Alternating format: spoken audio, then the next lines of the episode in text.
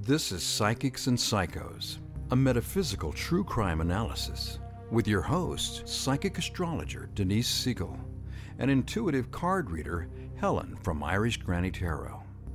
They use psychic abilities, tarot, and astrology to get a deeper understanding of the spiritual and psychological motivations of murder and the true crimes we all know. Hey, everybody, welcome to Psychics and Psychos. I'm Denise Siegel, the psychic astrologer, and this is Helen from Irish Tarot Granny. Take it away, Helen. Hi, this is our metaphysical true crime analysis, and we're talking about, we're continuing our discussion of Barbie and Ken killers, Paul Bernardo and Karla Homolka. And oh my God, this is, they're possibly two of the weirdest, I think, that we've looked at thus far. And, and mostly because of their superficial attract I, I hesitate to use this because I can't look at their pictures. We were just talking that they're creepy, yeah. creepy. Yeah. Yeah. But they're yeah. conventionally conventionally attractive. Let's put it that way. Right. And they yeah. fit in so, so, like a lot of the serial killers sort of stand out like uh Richard Ramirez, he looks creepy. He looks weird. Or even um uh Dahmer. He was kind of nerdy yeah, and yeah, creepy looking a bit. He, he was sort of but these guys, they look like Barbie and Ken. They, yeah. they really do. That's why they're called well. Joseph Joseph DeAngelo, uh, grumpy old man that you'd want nothing to do with, the curmudgeon in the neighborhood who's always screaming at the kids, "Get off of my lawn!" You know, right? Exactly. Uh, yeah. These two look like uh, yuppies. It's really they look scary. like yuppies. Yeah, they look yeah. like kind of like Pluto and Virgo kind of power couple. That's a Pow- sort of power couple. Yes. Yeah. yeah. Okay. And so I, I was telling Denise that I there's a lot here. He committed a lot of crimes. He committed the crimes that they absolutely caught him with with DNA and with evidence. He committed a lot of crimes they're pretty sure he did. And I'm not going to get into the, the ugly details. There's no need for that. But some details are important to understand his psychopathology, their psychopathology, because boy, oh boy, do they uh, augment each other. It's really scary. They have a synergistic effect on each other's uh, sickness. And I do believe mm. it's a sickness, you know. So mm. let's let's go back to what crime we last visited, which was the really appalling murder of Leslie Mahaffey in uh, 1991, and then within a year, April 16th of 92, the murder of Kristen French, who was kidnapped on her way home from school. But in between those, there are other crimes they're either sure he committed or he might have committed. And it's important to mention them because of his reaction about them or Karla's comments about them. So the first is a young woman named Elizabeth Bain, who was 22, who went to the university there in Toronto and disappeared on campus one day when she went to look at a roster, just disappeared off the face of the earth. And uh, Paul 100% met the met the description of eyewitnesses who saw who last saw her talking to somebody, and he later confessed to eight really similar attacks in the same area, but her boyfriend was convicted and served time in prison. Wow. He appealed his case, and uh, they used the fact that Paul matched the description and committed so many similar crimes to get the guy off and reversed it to a not guilty. Then they later asked Paul about it again, and he denied that he killed it. But this is what he said very arrogant. He said, Well, you know, the 800 pound gorilla in the room is that it's a 25 to life sentence. What the fuck does that mean? Well, I'm not going to admit it because I'm not going to get myself in a position where I might have to be convicted and get another sentence on top of everything else. Wow. He wouldn't, yeah, yeah. So several other cases that he's probably involved in. One that they didn't identify called the January Girl. So after her sister Tammy's funeral, Karla's parents left town and left Karla and Paul in the house alone. Paul and Karla kidnapped and raped a girl at the house and dropped her off on a deserted road way out of town And the next month, they got a house together. In April of 91, uh, they attacked a 14 year old girl who was out training for a crew team. Karla lured her to the car. Paula dragged her into the bushes and raped her, and then they left her. She got off really fortunate that they didn't take her home. Um, about two weeks before their wedding and one week before Leslie Mahaffey disappeared on June 7th, 91, Karla invited a, a young woman she had worked with at the pet place that's mm. still identified as Jane Doe. Karla drugged her and they assaulted her. And they did it again a second time. And the second time they did it, Karla set the whole thing up, got her home, got her unconscious, called Paul at work and said, I have a present for you, a wedding present for you at home. And this girl stopped breathing. And they called 911, but when she suddenly started breathing again, they canceled the 911 call. And this girl never knew that that's what had happened to her. Mm-hmm. July 28th of 91, Paul began stalking a young woman named Sydney Kirschner. He just saw her on the street. He followed her in July, and in August, she saw him again. She evaded him. She was lucky she was near her boyfriend's house. She got into the boyfriend's house. The boyfriend chased Paul and got his license plate number. They report, mm. reported it to the police, and the police did nothing. Wow. So, after they were arrested, the police discovered newspaper articles in their house when they did this big search of their house, which we'll talk about in a minute. And uh, these articles were about an attack in Hawaii where they went on their honeymoon during the time they were on their honeymoon that was an identical attack to his other crimes. So, you know, draw your own conclusions. Hawaii and Canada both agree that Paul did it but it wasn't worth the expense to extradite him since they had him on so many other crimes. So in November of 91, now still still before Leslie, um, still before, I'm sorry, Kristen French has been killed, but after Leslie Mahaffey, November 30th of uh, 91, a grade nine girl named Terri Anderson vanished close to where Kristen French vanished later on, several months later. They eventually found Terri Anderson's body partially in the water of the lake. The coroner said, oh, well, she drowned, but they never seemed to be able to solve the problem of why she was naked to the waist down. March 29th of 92, Paul stalked and videotaped two sisters. They reported him, but they accidentally got one number on his license plate wrong. And so the connection wasn't made. They saw him again on the same day that Kristen French was still held captive at Paul and Karla's house. When Paul went out to get food, remember he came home and she was dead? Well, while he was out, he was spotted by these sisters he'd been stalking. And the cops mishandled the report somehow. No action was taken.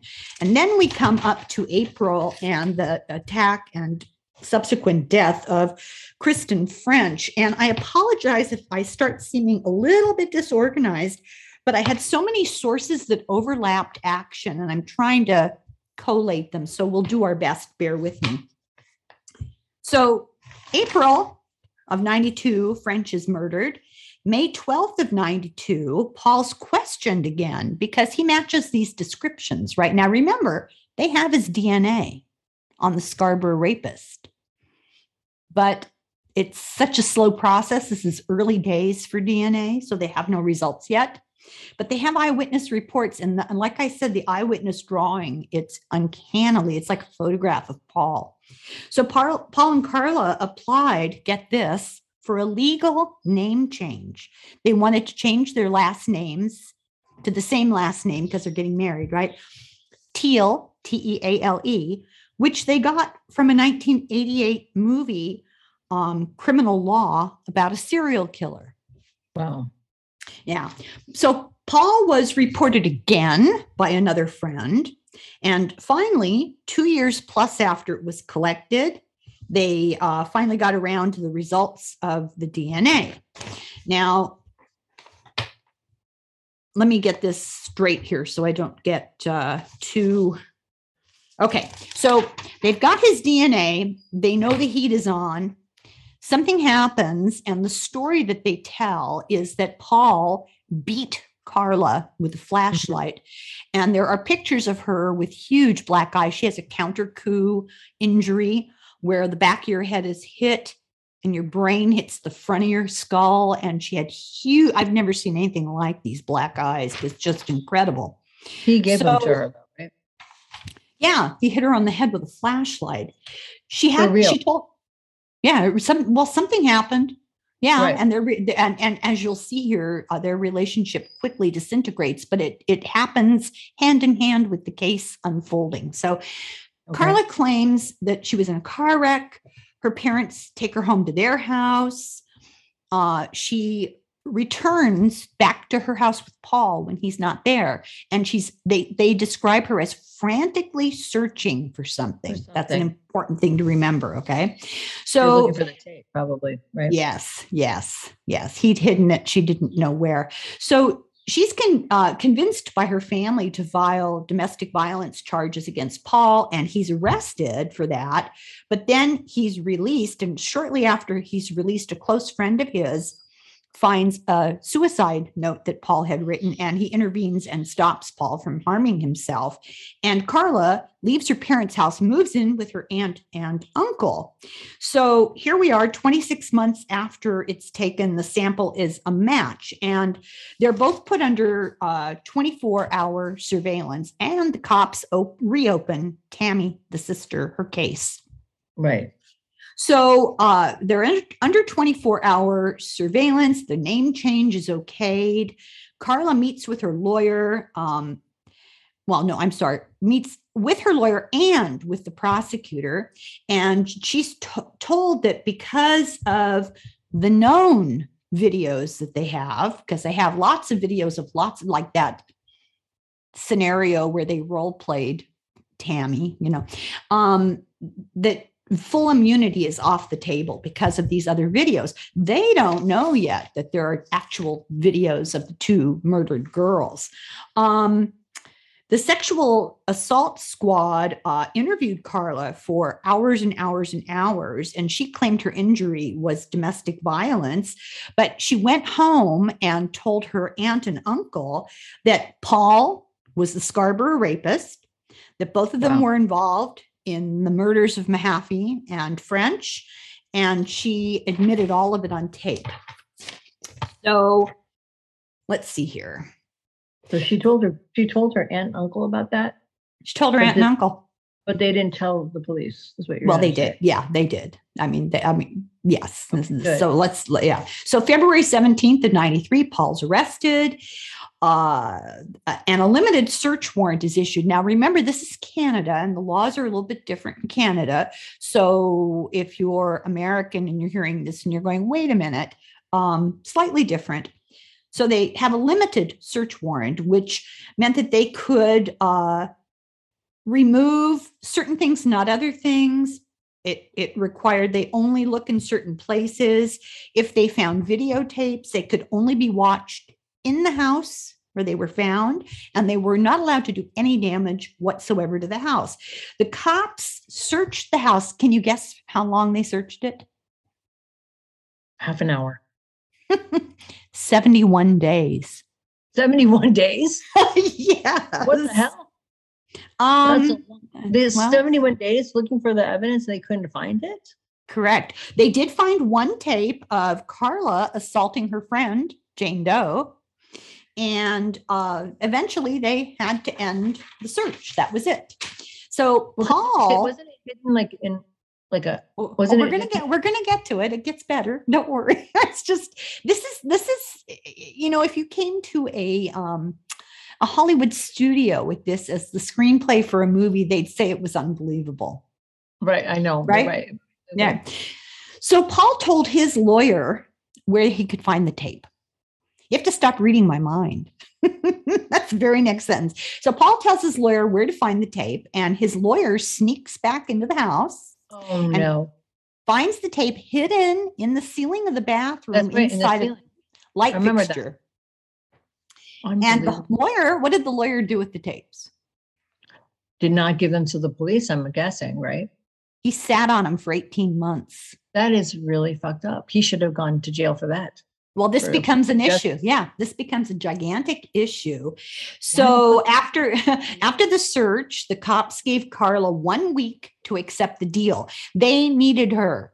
They absolutely needed her testimony because they had very little against Paul, although his DNA, but you know. and, and and it's important to remember that in the early 90s, DNA was not the was compelling. New. Yeah, it's right. not the yeah. people didn't trust it yet. Yeah. Exactly, exactly. So uh she took a plea.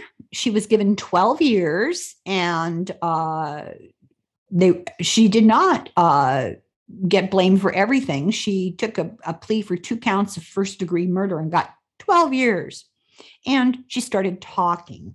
And the interesting thing about her talking is that the cops said that, you know, Karla played them for fools later. In retrospect, they they realized that she uh, manipulated them something here's a here's a quote they said that karla played a high level chess game with them to get her plea deal yep so let's see, where am I here? Um, she started talking about Paul's uh, career as the Scarborough rapist and accused him of raping more than 30 women. They knew about 19. So twice what the cops knew, basically. The judge, now this is goes hand in hand, and this is plays into what ended up happening to Karla. Uh, the judge placed a publication ban on this a total silence nobody if you were in the media or you were a witness or a family member and you talked about this publicly you went to jail in february of 94 karla um, divorced paul i guess it was no fault divorce right so paul's lawyer uh, quit after sitting on the tapes for 18 months he came to his senses and realized he was going to be in huge trouble and he quit. And the new lawyer immediately took the tapes to the cops. And that was a whole thing who could see it, where they could see it, when they could see it. Uh, it was absolutely horrifying. Um, and so now they realized that they were facing something they'd never faced before, which was the internet. The internet was becoming a factor. And uh, it was what they call an, an electronic ban breaker because uh, people on the internet could go ahead and talk about things in the United States because there was no ban applicable in the United States, and then Canadians could go on the internet and find out about it. So uh, the ban was useless because it only worked in Canada, and anyone on the globe could ha- access the journalism of other countries for information. The Canadian cops began arresting Canadians at the US border with more than one copy of the Buffalo News, because the Buffalo News, right across the border in New York, was keeping on top of the story had access to Canada and the information. And so Canadians would hop over the border and bring home tons of copies of this mm. information. And so the wow. cops started arresting them. They actually charged them. And they turned away anyone at the border who had more than one copy of the New York Times. And a, mm. a retired Canadian cop um, defied the ban. He smuggled newspapers across the border and he was charged with two counts of contempt of Canadian courts. Hmm. So in 95, Paul had his trial and it was just a huge circus. I would recommend going on YouTube and watching. It was insane. Karla hmm. testified. They blamed each other. 100% he said, she said. So right. in September, he was found guilty and given life, but he's uh, available, um, allowed to have parole after 25 years. But he was uh, subsequently called a uh, dangerous offender, which is a title that Canadians use that means you don't qualify to get out. You're too dangerous. Yeah, yeah.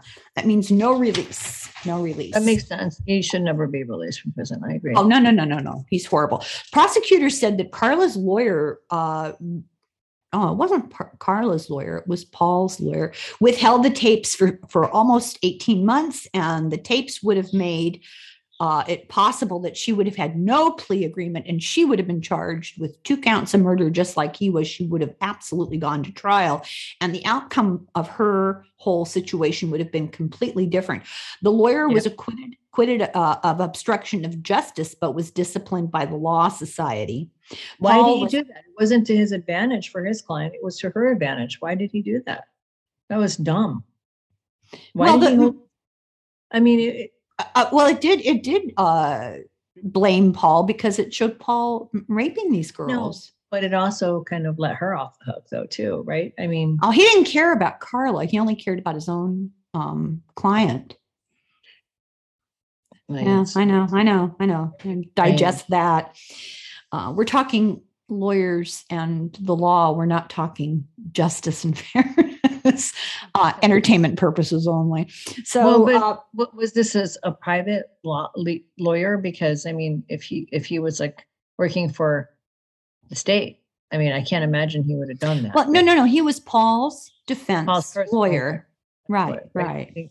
The prosecutors were horrified. I, I watched a video where one of the um kind of like a paralegal got to was one of the few people who actually saw these tapes and yeah. it she said it scarred her for life psychologically it was oh, horrible oh, sure. so sure. paul was paul was attacked in prison any number of times um, in 1995 five inmates attacked him and they had to call out the riot squad wow. then in 2005 his lawyer gave the police more information paul admitted to more than 10 rapes in 1986 before the Scarborough rapist rapes. So more than 30 of those, but before those ever happened, he had at least 10, probably more rapes wow. there. And he's also a suspect across the border in a series of rapes around the same time in Amherst, New York. So, as said before, he's a strong su- suspect in the so called drowning death of Terri Anderson. And in 2006, after admitting to these other crimes, Paul gave an interview, said he was reformed and a good candidate for parole. And he yeah. was moved into a segregation unit at a high, high security uh, prison. He applied for day parole, which I guess is a thing in Canada, but he was, you know, no, they said he's way, way too dangerous. In no, oh, you're going to love this. In November of 2015, he self-published a violent 631 page ebook on Amazon called A Mad World Order that was instant bestseller on Amazon, but there was so much outrage it was removed.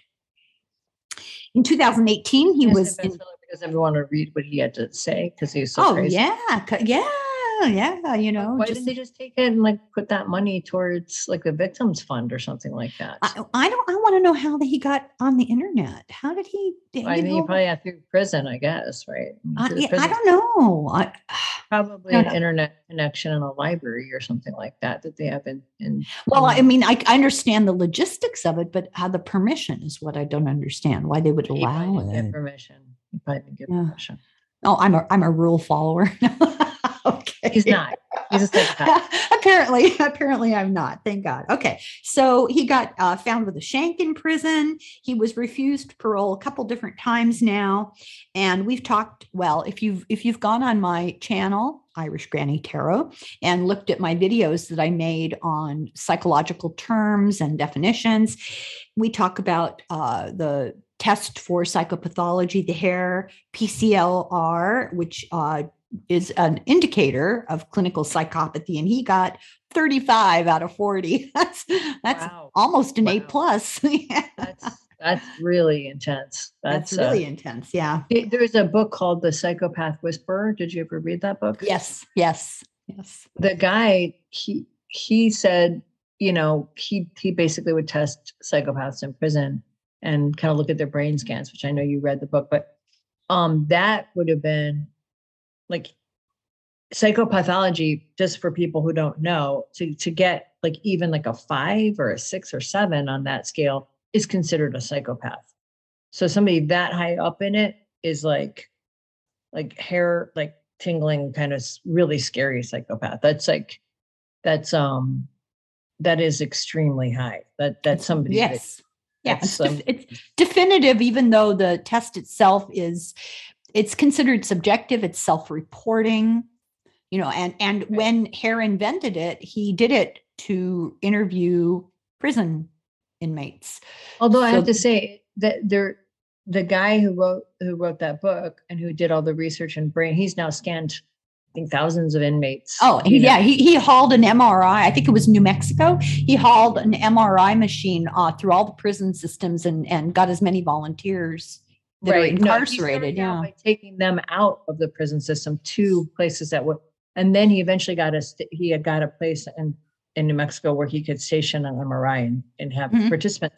But I have to say, though, he said that the Hare reporting from what he could tell from the MRIs was extremely accurate. And the yeah. worst, the worse they scored on the Hare, the higher they scored, the more extreme the brain activity.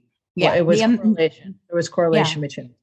The amygdala so, is uh, right. inadequate right. physiologically, well, anatomically, and also right. in those people's brains were the most damaged. The people that's highest. So right things like impulse control and cause and effect and you know con- little things like oh i don't know conscience but and, and, now he's the doctor who tested himself right no no different no, doctor okay for a different doctor oh there's some good books out there and then the other thing that he, the other thing is that he was talking about how um, at the end of that book there was a program started i think in wisconsin that yes. was taking people young mm-hmm. and putting them into a training program so basically, like to be able to use the problem, their the brain damage to, to their benefit so they could fit into society and retraining them to like get positive use of these functional yeah. i. think i think it was like a um a really high uh, high success rate very high. Yeah very high i think it was a, a, a i don't want to say prison. but it was a incarceration facility for young boys yeah. and it was and working just, really well. Yeah if and they got was, them young enough yeah. Yes and I think that's probably the case with this kid. If he had been put into the right track early enough on, where he would, because the if you think about how crazy the psychopathic behavior is, it's totally self-destructive. You know what I'm saying? They they yeah. they have no empathy. They um they want they have no internal. They're basically living in a very kind of um, almost like a com- completely like a desert of emotion and so they have to do these very extreme things to get any kind of a dopamine hit or whatever. So to to redirect them in ways that they can get that through society and through positive behavior, you know, um, not only help society, but they also don't they don't have to be reckless with their life and ruin their life to to get satisfied. You know what I'm saying? Yeah. You know what I mean? It's a win-win, basically anyway well they've done they've done uh, survey studies you know and and uh, determined the most popular i don't know if that's the right word the most common profession chosen by psychopaths or i guess the most professions that have the highest number of psychopaths. And really, it's important to say that not all psychopaths are murderers or killers no. or no. In fact, it's a very small proportion of them. Right, right, what they right. are is billionaires who take subs down to the Titanic. They're the kind of people who feel no emotional charge from anything that the rest of us would get Normal emotional things. satisfaction from. Right. So right. they're the kind of people who crave adrenaline because adrenaline they can feel. So they right. they do jump out of airplanes, they helico- go helicopter skiing, that kind of thing. Right, yeah. right, right. That's right. Okay. Yeah. So anyway, let's let's tie this yeah. up. So a psychiatrist who um, studied him said that Paul has deviant sexual interests and meets the criteria for sexual sadism, voyeurism, and paraphilia not otherwise specified. Also, he has narcissistic personality disorder and he's extremely likely to reoffend. He has mm-hmm. minimal insight and has tried to come up with his own unsubstantiated reasons for his criminal behavior. So, paraphilia, not otherwise specified, uh, is things that people do for sexual uh, satisfaction that uh, may or may not be a problem. How how you um, decide whether it's a disorder or not depends on if it causes distress to either the person doing it or to people that he does it to. So examples that Paul had were what's called telephone scatologica, which scatologia, I don't think I pronounced that right. Uh, you know, dirty words on the phone, obscene phone calls. Um, right. necro, necrophilia, and uh, often unconscious victims are a substitute, you know, for that. And coprophilia, uh, you know, playing with your own waste or somebody else's. And then here's the one that, yeah, here's one you don't hear much about, but I don't know. I'm going to hope I say it right. Klismaphilia, which is a sexual charge from enemas. Ew, wow. Hmm. I wonder if they schedule colonoscopies on a frequent basis. That's probably that, all that stuff you're saying. I can see in his chart where those things would fall. Um, the 12th house stuff is all the dead stuff. Yes. And, yes. Stuff, and then the Virgo is the intestines and the butt stuff. Yeah, I mean, it, and the necrophilia, you know, the the unconscious uh, victims, the right, the reveling in having that kind of ultimate control. So, um, let mm-hmm. me see. Let me quickly go over this. Uh, yeah, they they had to get Karla's cooperation. They didn't have enough evidence. Um, let's get back to Karla here for a second. She had claimed domestic violence. She got 12 years. Oh, and she got 12 years for two counts of manslaughter. So they even let her plea down. Um, because she, and, she, I think she claimed that she was going along with it because she was being victimized by him. Did That's you just read? Did you just read my notes here? Are you? No. okay, because my next my next set of notes is that there was a big debate. Was Karla what they call uh, a victim of battered wife syndrome, well, ba- battered woman syndrome, or was she the uh, unwilling victim of a sexual sadist? She claimed both. However, it was noticed that she was spending a lot of time studying books on battered women and victims of mm-hmm. sexual sadism. So she studied up. Um, and and interestingly, they point out that unlike a woman who has no choices, who becomes a victim in that situation, she had her own job. She had a separate bank account. Uh, she was mm-hmm. often alone with those girls. She could have let them go. And right. she often went on vacations with her girlfriends without Paul. There was no coercion going on there. Paul's wow. lawyer kept those tapes. Um, he wanted what he was doing, Denise, was hoping that he could spring them at trial and dis- discredit Karla. I had thought he withheld them so that his um, client didn't look so bad, but he was hoping that if the worst came to the worst and there are no other options, the trial was going poorly for them, he'd pull these out at the last minute and say, Look, Karla, look what you're doing on these tapes. So, you know, it's one of those, uh, he said, she said, sort of uh, alternate guilty person. I don't know how he was going to explain the video of Paul perpetrating crimes. Yeah, I just don't understand that. Well, maybe that's ultimately why he didn't do it. Maybe he realized it wasn't going to work or something. Yeah. So anyway, the, it, it proved when they saw these tapes, which they saw after she signed the plea deal, oh, which they right. could not get out of, it was really apparent Karla was a willing participant. She often right. orchestrated the crimes. She right. is the one who gave her friend Jane Doe to him. You remember that for a wedding present, that she was absolutely not a passive or fearful or coerced secondary no. victim. No, no, no. She's uh, just a psychopath. sure. And there are there are tapes of her being interrogated, doing depositions after this plea deal. She started spilling her guts, and they're the strangest thing. She seems bizarre. She's detached. She seems like she's play acting. Uh, she said about uh, Leslie Mahaffey and Kristen French, you know, think about what these poor girls went through. She said that she should never have gotten to know these people. I felt like we were friends. We did each other's hair and makeup together. And yeah, yeah. So the prosecution um, had an aide. This is the paralegal I was talking about. Her name is Kim Doyle, if you want to look it up. She said these tapes were the most powerful thing I experienced in my life horrible, horrendous, unimaginable. What I viewed, she said, Karla played with the police. She is a manipulative person. So even though after these tapes were viewed by the prosecution, the cops, and the judge, they could not break the plea deal because she fulfilled the requirements of the plea deal by cooperating with him. And I'm going to go through this really quickly. There's a whole lot of really interesting things about her in jail.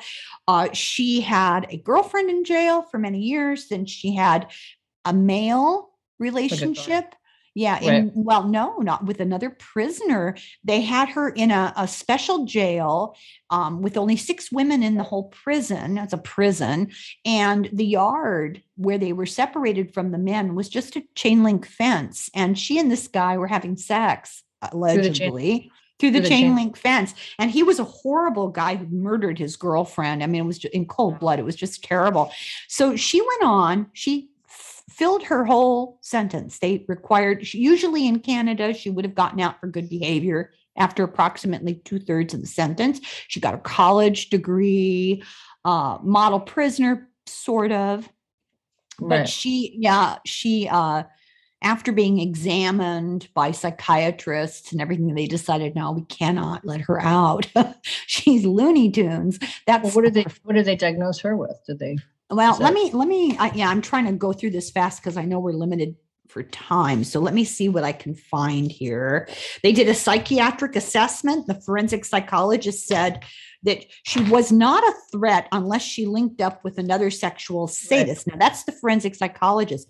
The psychiatrist disagreed. He said she's very attracted to this world of sexual psychopaths, and it's not for nothing that she did what she did with Bernardo. And her lawyer, uh, then, right after the psychiatrist came out with this study, her lawyer canceled a one on one interview that Karla had arranged with a newspaper. And the board, the parole board, read this and denied her release. They said that there's uh, there remains a risk to her committing another violent crime, and there was a lot of concern about her relationship with this murderer, Jean Paul Gerbet. Gerbet. Um, goes on to describe that in quite dramatic details. And one inmate said about her, she's still a sick woman. She likes sick men.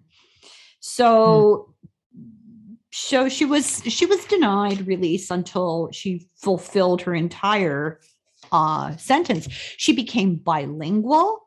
She got a psychology degree, college wow. degree from Queen's University, and you know uh, people who evaluated her at the end said this woman is um, better armed for crime than she was when she went in. Hmm. So there's a whole big chunk of this that I'll skip over that was all about uh, what happened in Canada, the debate in Canada over her, her plea, what to do with her. You know, it's very interesting. So, yeah. so forensic psychiatrist Graham Glancy says Carl is a classic example of uh, hybristophilia, somebody who is sexually aroused by a partner's violent sexual behavior. And uh, this guy hmm. later began writing to her, and he wrote a book um do i have that book? No i don't have that book. I have a couple of other books. And uh, his book is called a pact with the devil. But he hmm. kind of got sort of sympathetic to her. Once once he got to interview her and he got to know her she manipulated him too. Of course of course. Uh so they let her out. Uh and she married the brother of her lawyer. She wow. had a child a boy. Yes three and, kids. Well yeah we're yeah, yeah. Several several of the nurses refused to take care of her when she was giving birth. She moved to the Antilles. Her her lawyer and uh, his her brother, her husband, are uh, from that area of the world. I'm not exactly sure which island they're from, but uh, she moved so that she said her one year old could have an, a, a normal life. But in 2016, she was seen by some eagle eye journalist in Chateauguay, Chateauguay, uh, Quebec. She had three hmm. children attending a Seventh day Adventist private school. They knew who she was. She was a volunteer at the school, and the other parents lost their collective minds when they found out who she was. And all I could find after that, and there was a huge public outcry. Uh, the school said, well, you know, she's reformed, blah, blah, blah. 2020, she's living in Salaberry, uh, Salaberry de Valleyfield, somewhere in Quebec, without her husband and without her children. I mm. don't know what that means. She has not officially been divorced. Recidivism for female wait, when was 20, that? 2020. Okay, so that was a few, couple, a few years ago. Okay. Yeah, yeah. Recidivism for female offenders is low, but the number of female offenders is so small that they can't really do an accurate study right. and predict predict anything. So that's the end, and I would recommend there are a ton of videos on YouTube, um, a lot of coverage from the CBC and CTV Canadian television did a, as great a job as can be expected when they had that uh, block put on them. And then there's a a show called The Ken and Barbie Killers, The Lost Murder Tapes. And the tapes were destroyed. Um, Leslie Mahaffey and Kristen French's, I think, I think both their mothers are dead. Wow. I think Karla's mother is dead. No mention of Paul's family. So he's rotting away in prison. Good. And she's up to no good more than like it's hard to say. Hard to say because uh, according to the estimation of psychiatrists who are honest about it the potential exists for her always to return to this kind of behavior depending yeah. on who her partner is and she seeks out that kind of man. Right right. She's yeah. She vicariously so her her own issues come through that relationship yeah Okay, so let's look at her chart and the and the chart of the marriage and um, talk a little bit more about. Well, we already looked at her chart. Right. We're going to talk a little bit more about. Um, I was looking at her a little bit, just kind of at, at the time of a lot of this stuff happening and his. Oh, I and, love I love when you do that because it's so interesting, you know, to to link aspects of her astrological chart to what we actually know happened. Right. And it looks like you know, when she, this was all going on, when the, this period of criming basically mm-hmm. happened with him, mm-hmm. um, in his chart, it was kind of like just more of him. It was just an mm-hmm. exaggeration mm-hmm. of who he was. And hers, it's like there's almost this change, like this kind of shadow thing that kind of overwhelms her. Um, she was also going through her Saturn return. So that is to say that, you know, on some level, this is this is who she is. I mean, she's dark, and I think she's. I think to me, like there is some real. The driver of this, like we talked about before, was she is um her insecurity, her kind of self hatred, her kind of like feelings of being attracted to both women and men, and also like jealousy. I kind of feel like a lot of this, a lot of who she, a lot of her own participation in in the crimes and the manipulation she is really manipulative um is from is from her kind of uh, from her feelings of like uh, she's she's jealous and kind of like insecure and doesn't feel like she's ever good enough.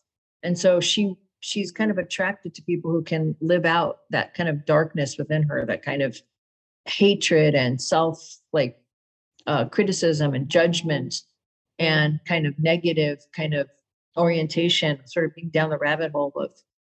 Uh, I don't know if that makes sense, but well, I'm like thinking that, what you yeah. what you bring to my mind. Tell me if this is what you're getting at. What you bring to my mind is somebody who is so insecure and uncertain and feeling so threatened in and of herself that lashing out she enjoys watching lashing out at other women right. because right. they're inherently a threat to her insecurities that's right that's right i think she enjoyed that i think she liked taking at her self esteem issues her feelings of not being good enough or feeling like she's not beautiful enough or not perfect enough or not worthy enough. Um, and so other women are, are better than her, are more beautiful than her, and she likes to see them dismantled and destroyed by the person that she's involved with as almost proof of her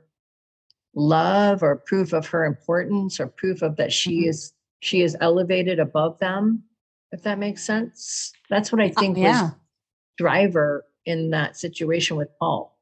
Well, here's you know? here's an observation, and I don't know. This is just you know speculation on my part, uh, entertainment purposes only.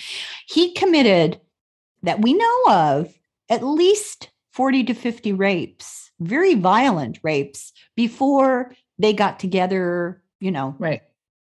So the question is he didn't kill anybody that we know of until, until he, he got together with her.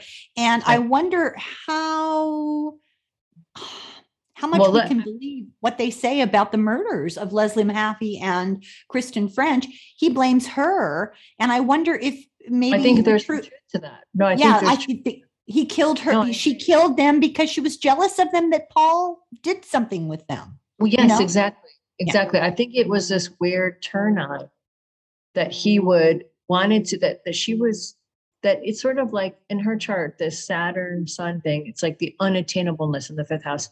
The the the man who is never going to love you or give you total like there's a part of her that wants to control and be controlled like in a relationship.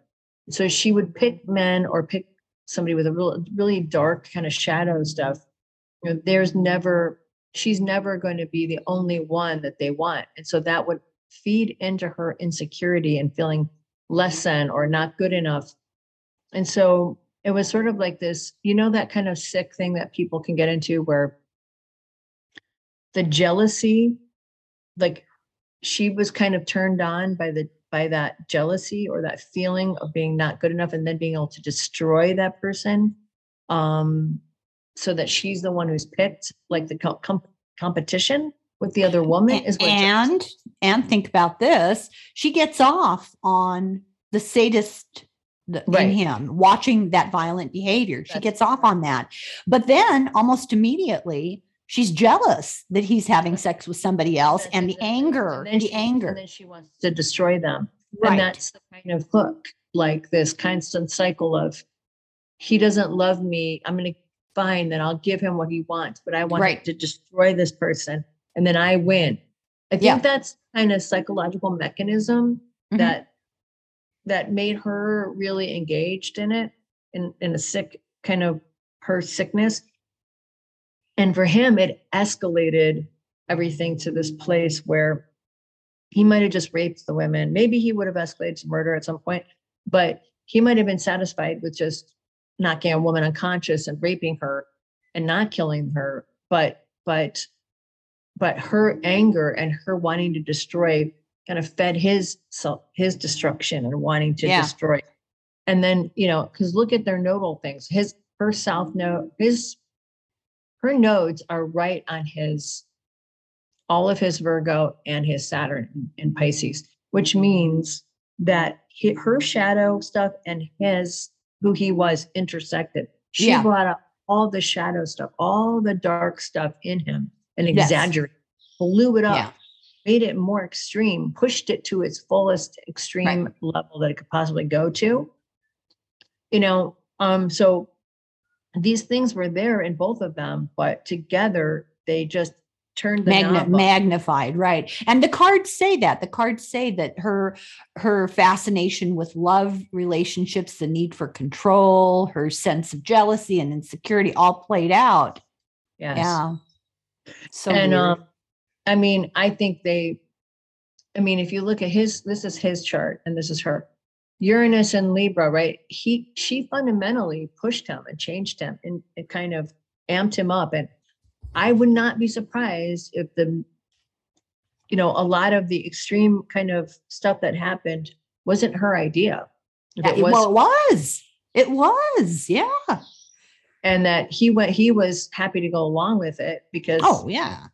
But he probably wouldn't have he might not have gone there if it hadn't been kind of her excitement about going there. It changed him to be in relationship with her. Yeah. Uranus, the first house. So um if we flip it and then we'll look at their marriage. Um can you hear all the noise going on by the way in the background or no? Well, can I can hear I can hear my bird. Is that what you're talking about? Okay, no, no. Okay, good. Because I have my filter on, but there's somebody working outside. It's very loud.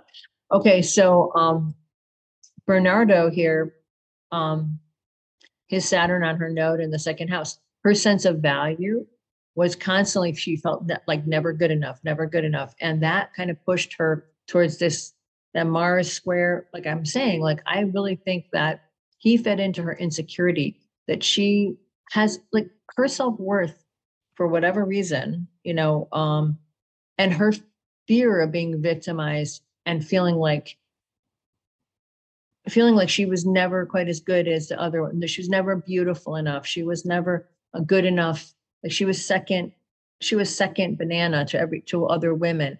Other women were more beautiful, more desirable. She would never felt like she was, you know, the primary person. And so his kind of interest in her sister and all these other women fed that insecurity. So she got to work through her own stuff, her own shadow stuff, destroying those women, being jealous of those women, trying to kind of victimize them because she was angry that she didn't feel good enough about herself. I think there's that is really the engine psychologically of her manipulation and her wanting to kind of take it to the extreme where she completely mutilated and destroyed them to make herself feel like she won or she was powerful. I think well, it was it was hitting this really deep jealous kind of thing in her that was both turning her on and also creating this very kind of evil, vengeful, kind of psychotic part of her.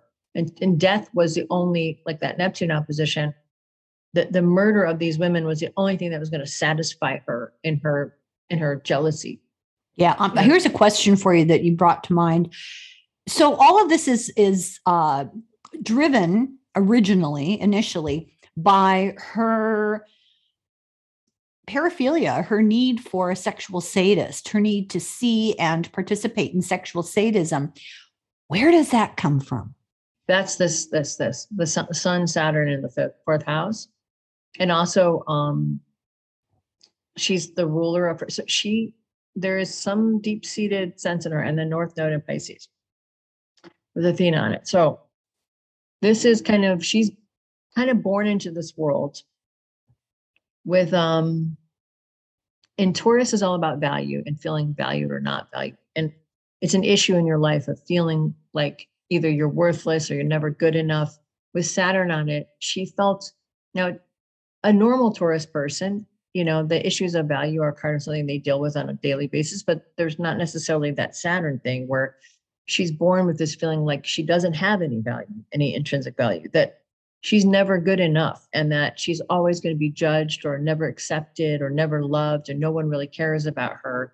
And this is also nurtured in the family of origin stuff. She may not have felt she was as important as her sister, or, you know, she's got all this stuff. The sister might have taken, stolen the show or been kind of the, the you know, um, the favored kid, or she at least felt that way.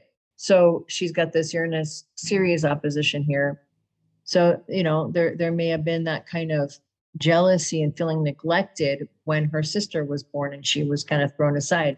So yeah, the fact sadism, that, sadism, and there's so much to me. Maybe I'm wrong, but when when you tell me someone is a sadist, I'm thinking anger. They're acting out on anger. Well, yeah, they and yeah, but she's got the Mars Venus conjunction, so she's turned on by violence, by by violence and by aggression and by kind of like in, in both directions, like aggression against women, an aggressive man, anything where there's like real violence. It's like oh she, yeah, Mars and Venus. That makes sense. Yeah, yeah, yeah and then okay. Moon in a, Moon in Aries too. It's like it reiterates that the satisfaction, the emotional satisfaction, is through acting out or being violent. This Jupiter opposition is like exaggerates this.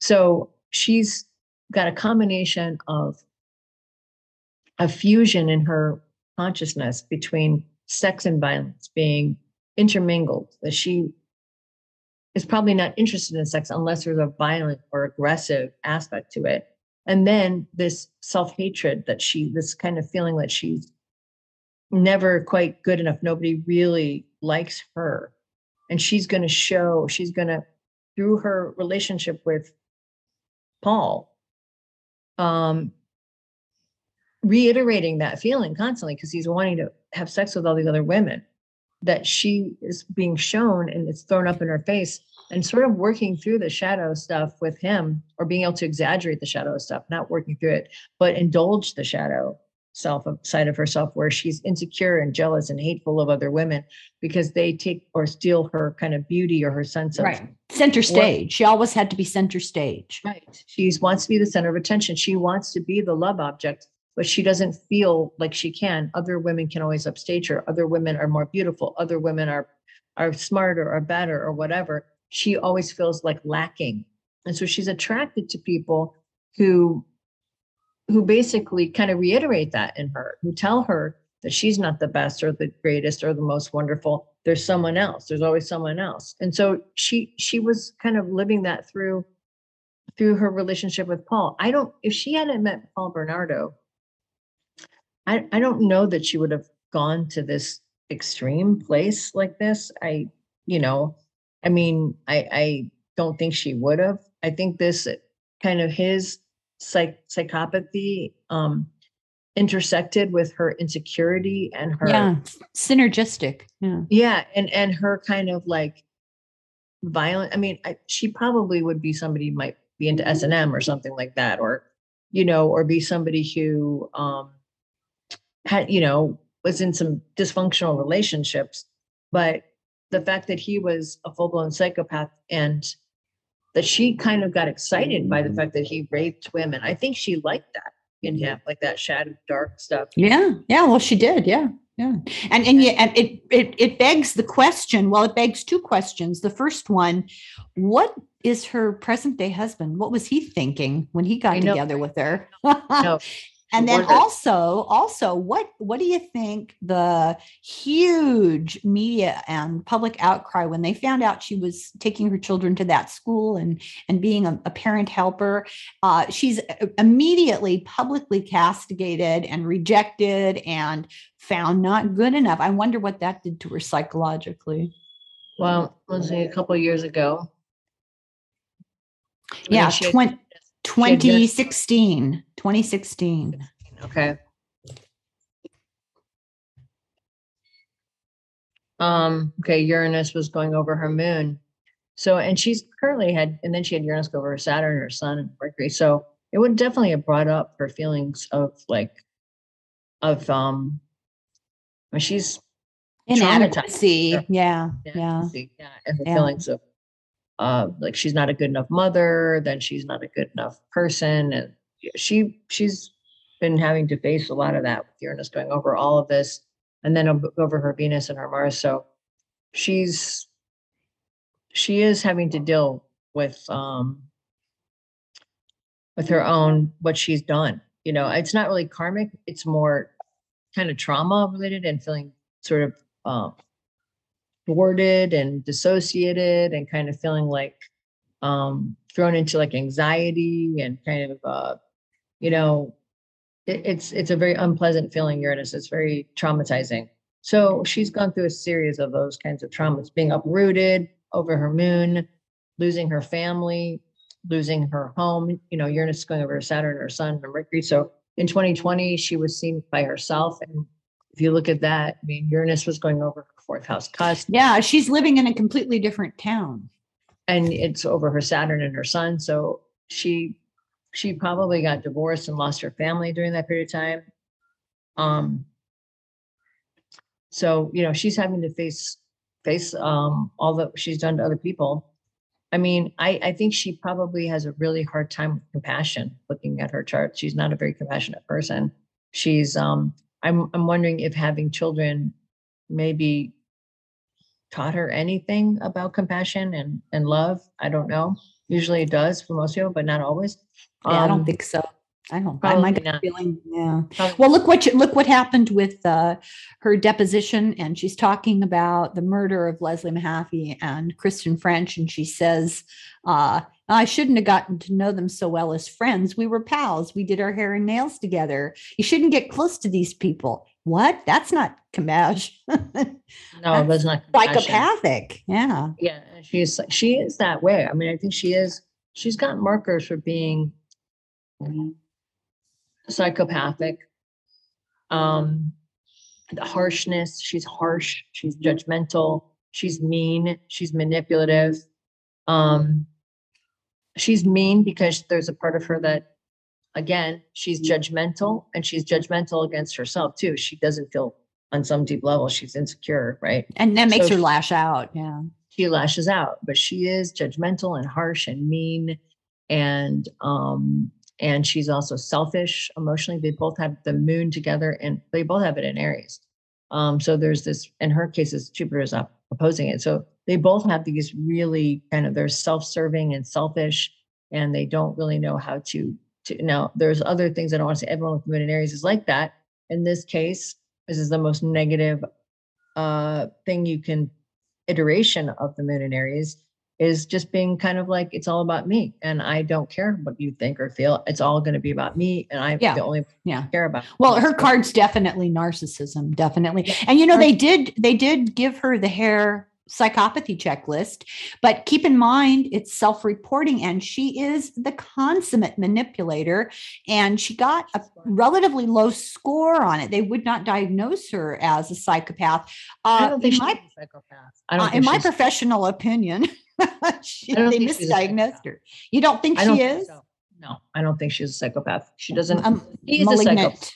Malignant I, narcissist. I think, a, I think she's a narcissist and maybe a borderline, um, which is close to being a psychopath, but not a full blown psychopath. He, yes, he's a psychopath. He's got the node.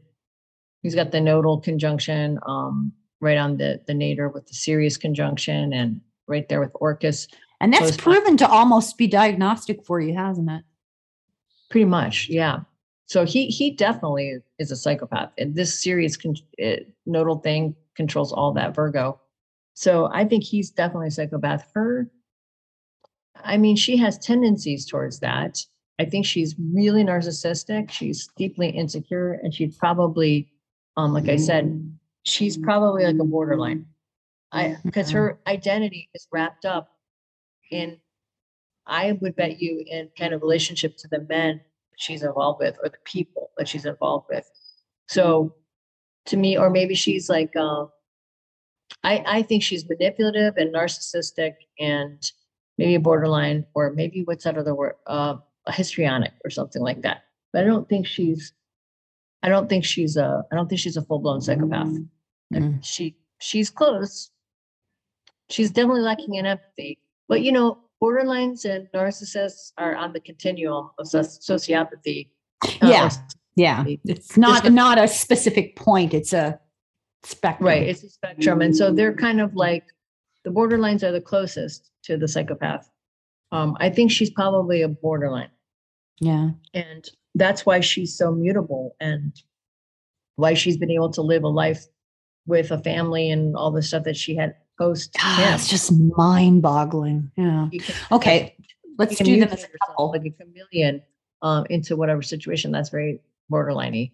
Okay. So um, you can see right here what's going on. I mean, look, look at this all shadows. Well, They're- well, Denise, you can see right okay. well, okay. So the South Node and Mercury conjunct ruling the chart as a co-ruler beside Ceres. Then you've got Uranus, the node, Neptune all conjoined here. This marriage is all about indulging in the shadow stuff, all about them nurturing each other through their perversion, their their insecurities, their trauma, um, and basically, you know, th- their bond was a was all about kind of shadow stuff and kind of expul- being able to indulge in these really dark fant- fantasies, Uranus, Neptune, and, and Capricorn on the node, um, indulging in fantasy and manipulation. And that was um, then the moon Saturn here is the coldness and and and just there emotionally there's there's kind of like a dissociation going on here. Yeah.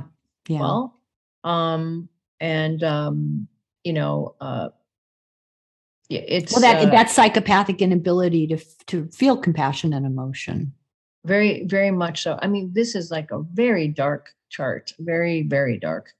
Um and and the the jupiter mars venus and leo this is the cycling through an orcus controlling these women that are friends or in the community as a way to feed this kind of this this this coldness in them this this severed part of themselves that sort of this this lack of empathy this kind of like judgment and kind of harshness that they both participated in, this coldness that I mean, I want I bet you I wouldn't be surprised too if there wasn't a terminated pregnancy between the two of them or something like that too with a Saturn moon or something like that that occurred or I don't know if that's Oh my ever- God. Um, can you imagine them having a child?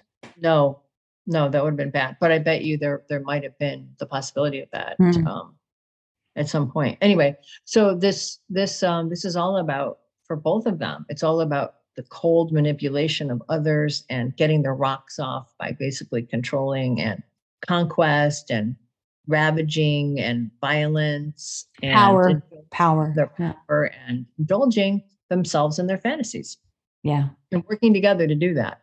Basically, Yeah. that's all about. Well, should we talk about their cards? Sure. Oh, you just did.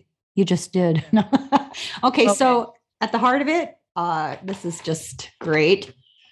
There they go. Can you see that? Yeah, yeah, it's interesting. That's all. I'm going to stop my share, but that's also the 11th house Oh. stuff. Yes. The star.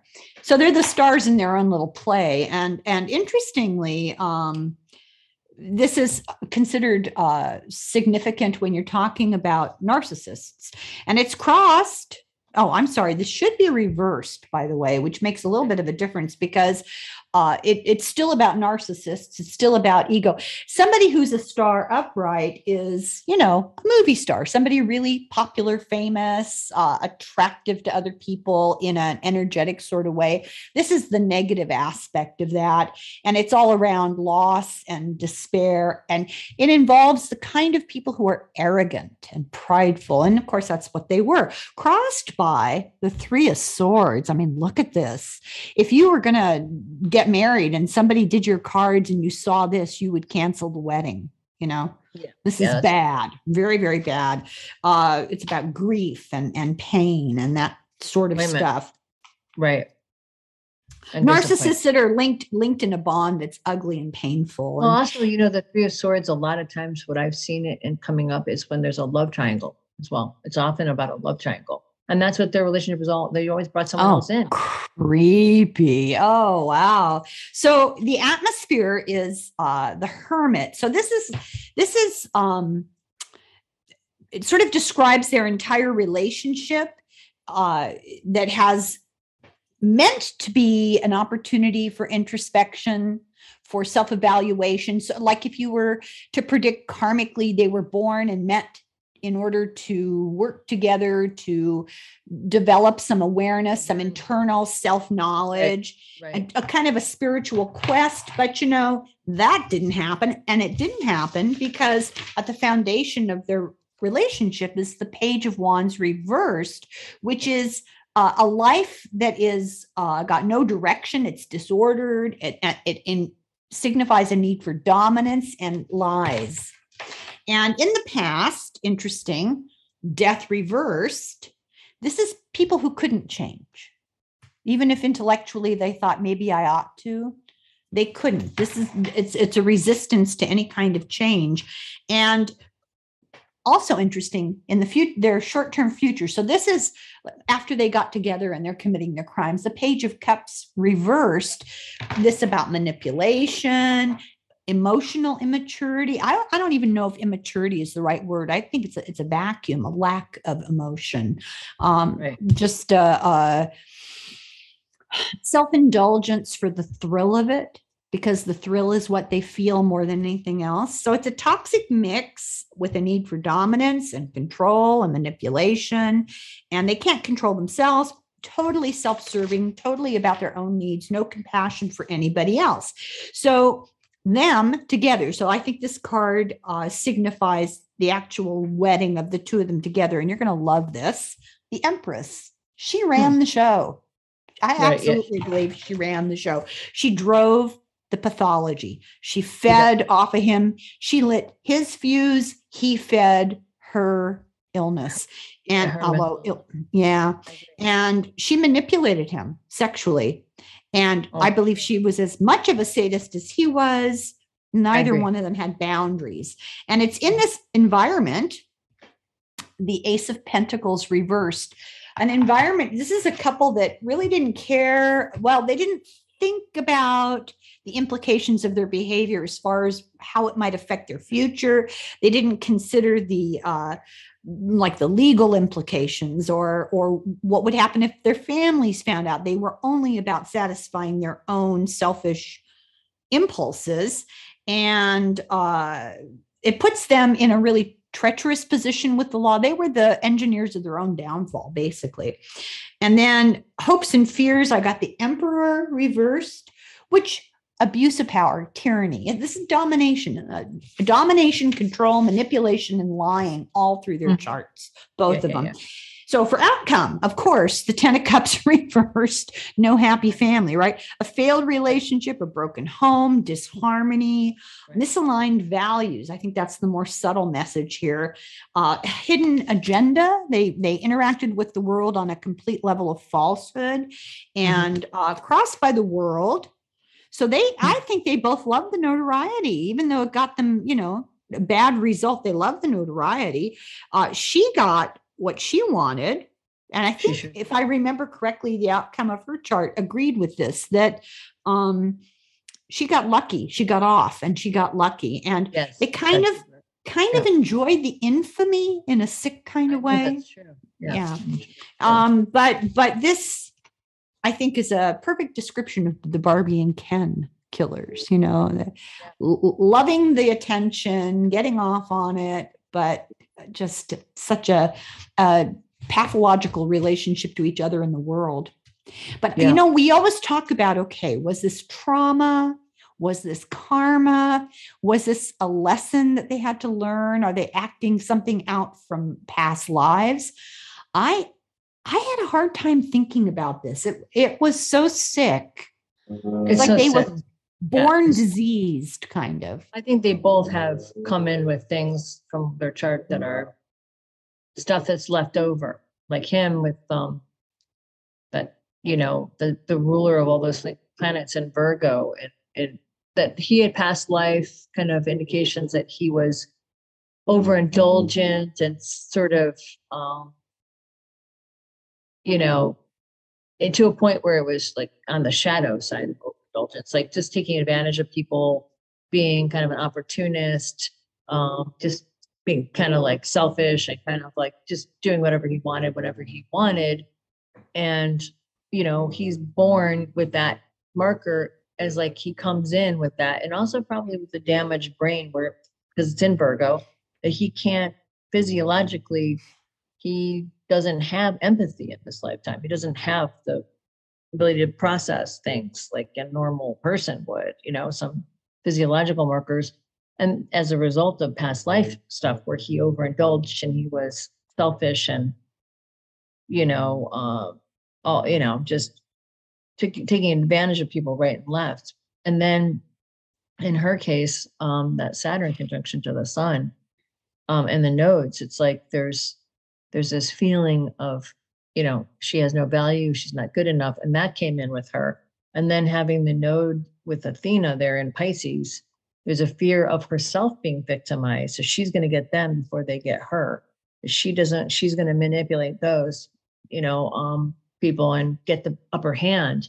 So the driver in her jealousy and her kind of her her lack of self-worth that drove her in, in her fusion of that sexual sadism that was kind of that they both have that Mars Venus conjunction, like where they both enjoy sex and violence or intermarried in their brains, you know.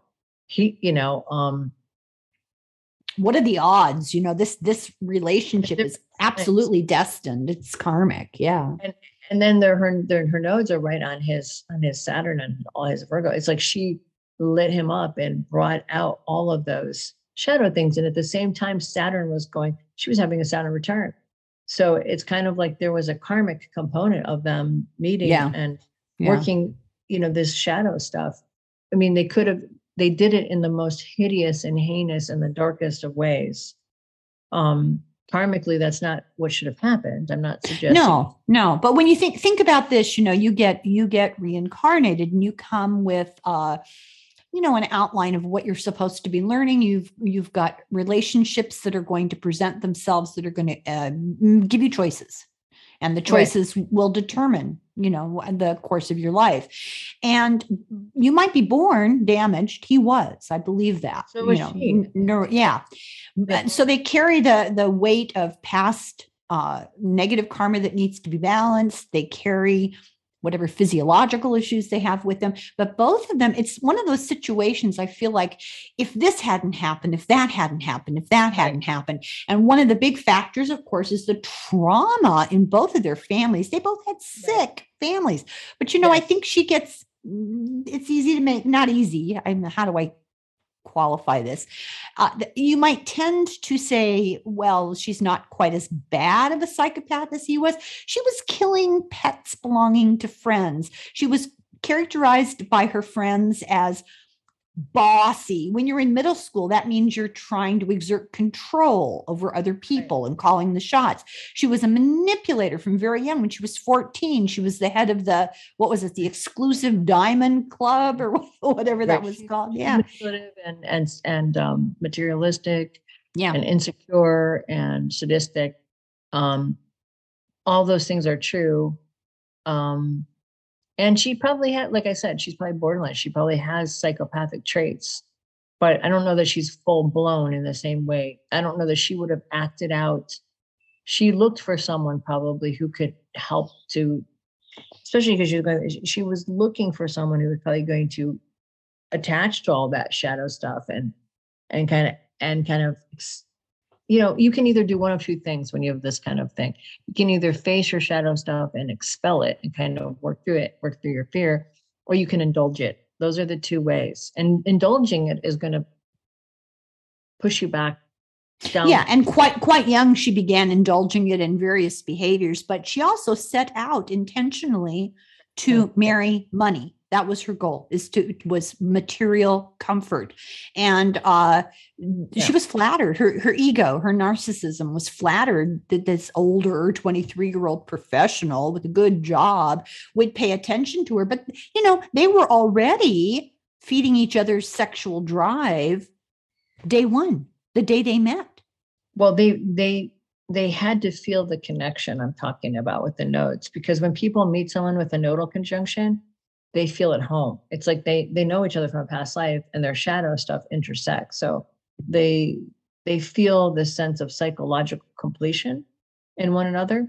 And so um, she probably knew that he was going to be able to give her what she wanted, which was, you know, to indulge all those dark things in her personality, which she was already on the way to indulging. But if she hadn't met him, she probably wouldn't have gotten as that as dark as she got. She probably would have, maybe eventually she would have gotten so. I mean, she may have indulged in violence and maybe some of that stuff, but to the extreme with the murder and all that, I doubt she would have. I doubt she would have gone there by herself. I really don't. I really doubt that. You know, I doubt that. I I think she may have. She might have been a victim of domestic abuse, or she might have she might have um, gotten involved with someone who was a you know was really horrible to her or violent or whatever or she might have had some you know um, she might have done some really evil things herself to people or manipulate or backstab or be a nasty you know horrible person and kind of set people up sort of surreptitiously do you know what i'm saying and kind of get back mm-hmm. at them yeah through, that's very yeah you know through manipulation or kind of like work with someone and try to watch them fall. She's mm-hmm. she's sick. I mean, I think she would have done bad things, but to this level of murdering them, probably not. Probably just mm. try to mm. destroy their life, not not literally kill them. God, but, I'd love to know what she was up to right now. Oh my God. Yeah, she's I yeah, I would. It'd be interesting to see. But I think with with him, she she just kind of like he kind of was the vehicle for her it's like her darkness to kind of really just blossom and go yeah. full hot. And the fact that she's going through her Saturn return tells you this is who she really is on some yeah. level. Yeah. It's who she really is. And so she could have maybe kept it in her pants, you know, she hadn't met him, but she still would be very dark and mean and e- kind of evil. You know what I'm saying? She's kind of a, she's yeah. a bad person. She's maybe not a psychopath, but she's a very bad person. She's an evil person and he's he's a you know unrepentant looney tunes still you know he's obviously where he belongs. Thank god that he's locked up. That's all i can say. What a scary character the two of them toxic stew. Yes, so weird. absolutely. so weird. Match a, a match made in heaven. I think they're both pretty kind of evil you know, um, and that they both carry that evil kind of thing with them from past lives, of darkness and shadow stuff. And on some level, it would have been expressed for both of them. It may not have been as synchronous. It would to me, it was synergistic, like together. The component parts just blew the, it up to another level. They probably would have continued to do horrible, evil things, but they might have been more like psychopaths that were sort of able to sort of fit into the world and Mm-hmm. I mean, not him so much. He would have eventually gotten caught for rape, but um, she might have been a kind of one of those boredom, you know, kind of really nasty. People. Yeah, yeah, and you know, it's it's uh, one of the reasons we do this is because our language is so inadequate to describe this. We always fall back. You and I do it all the time. Everybody does it on evil and crazy. Right, and right. neither one of those things fully explains exactly what's right. going on. But when you look at their chart and you look at their cards, you see that there's some other energy at play here. There's more interaction. The dynamics are more sophisticated than just right. evil and crazy. Well, it's, it's not just it's not just that they came from bad childhoods. You know, yeah. it's it's also that they had they were on a trajectory of being this way before they had this lifetime. In this lifetime, they exaggerated it. And then together, they found each other and amplified all that shadow stuff and together kind of indulged in their really, really darkest sides of themselves. Um, you know, I wish there were a way to, to do a regressive hypnotherapy on both of them and figure out what they were to each other before. Yeah. There's, I would bet you she was probably like a prostitute or something like that in a past life or that's my intuition looking at her chart and just the vibe of her energy. I bet she was a prostitute. Which, and, which really, you know, you, you have to ask uh, yourself uh, that that that um, that prediction doesn't come from a place of judgment. That prediction comes from a place of motivation. What motivates somebody who would choose a life of sex work in the past that was even more scorned than it is today. And what she did in this lifetime, and what's the link there is that insecurity and that I terrible that sense of. I say that because of the Saturn Sun conjunction in Taurus and the South Node. I think she has a South Node in her uh, eighth house in Virgo. That's a kind of a that tells you that her sense of value and her sexuality are kind of like wrapped together. Yeah.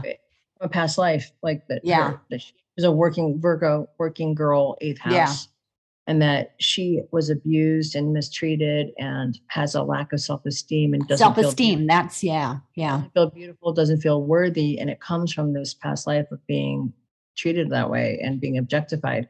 And he was probably like a John, like an overindulgent kind of masochistic or sadistic, you know, drug addict, druggy kind of drinky, kind of like a guy who fucked a lot of prostitutes type of vibe. You know what I'm saying? And maybe hurt mm-hmm. them or killed them or I think they probably knew each other in that context and that's that's why it blew up. Like they, he was probably he probably was abusive to her in another life and um, so, well, there's lot, lots of theories, lots of theories about why you are in dynamic relationships with people in a, any given lifetime. And my understanding is that uh, groups of souls work together to help each other to evolve, and they choose these interdynamics that play out opportunities to learn lessons. And it's not always, well, you were a mean mother and I was your child. So in this lifetime, I'm going to be the mean mother and you'll be. No, no it's not like that. that. No, it's not like that. Never the way it is. That's not. It's much more complicated than that. But yes, I do think though that they that they probably had some kind of connection in a past life, and that there yeah, oh, was oh yeah, you know, stuff there, and that they, you know, in this life maybe they should have worked it out in a different. You know, they should have. He should have amend. You know, made up for whatever he did to her and she, you know, she had the power in this relationship. So that's an interesting thing too. She held a lot of power and he kind of, you know, it's, a, it's yeah, he's the big, he's the big bad, scary Scarborough rapist. But this whole time, this little blonde girl is really the one who's orchestrating an, a lot of his crimes. And uh, that's an interesting, that's an interesting yeah. dynamic. Yeah. She's ratcheting it up to the next level. And um, you know, of course, he didn't have to do any of that stuff. I'm not saying it's her fault. I'm just saying that she it to the next level. And that's because of her own. I think that's part of the nodal thing in Pisces and like her South Node in Virgo on his on his sun and they they had similar issues in a lot of ways and there's a lot mm-hmm. of it is a you know in her case like I like I said, I think probably being a working girl in a past life and then this lifetime not wanting to be victim, wanting to be the one who victimizes, not to be the victim. And being able to play that out through him, like I'm gonna destroy, you know, I, it's very unconscious. I don't think she probably even doesn't totally understand it other than the jealousy piece. But I bet you there there's past life stuff at, at work as well oh I, I would i would venture to guess that most of us don't have a clue why we do most of what we do in this life. And you know really yeah yeah it's it's a challenge and and you may in part of your life but not all of it you know you may with some relationships and others are more difficult to suss out yeah but that's why we're here right? That's right yeah. Well, this has been our interpretation of, and I guess we're pretty much done now with um with them, and we'll move on to. Well, I'm else. done with them. I hope she doesn't move into my neighborhood. That's all I can say. Uh, God, I know. She is a. She is. I wouldn't want to meet her. She's. She's. Uh, I'm not. A, I'm not a. No matter what her deal is, she's. She's a dark person. yeah, know, even, she wouldn't. Wouldn't be a good friend. Wouldn't be a good coworker. No, uh, she. She would she's a destroyer for sure. You wouldn't want her in your PTA. no, no, but she can hide. She's very manipulative, so she's good at. That's why I think she's a borderline. But anyway, yeah. I anyway, I have I have somebody in mind for next time. We will we'll tantalize you and not tell you who, but it's great. And uh yeah, D- Denise doesn't really even know either. So no, I great. don't. Yeah. Well, so um this will probably be so you will hear piece by piece by piece. So for the next few weeks, these will be coming out. So then after that, we'll have a new person. So this is the longest we've ever worked on one person or case or two people or whatever. But this is a very complex kind of um, situation. So thanks everyone for listening, for watching on YouTube, and we will you'll see us again soon and so. spread spread the word to friends and family for sure. Tell tell your neighbors. Yeah. So slongafoil slongafoil okay. Bye bye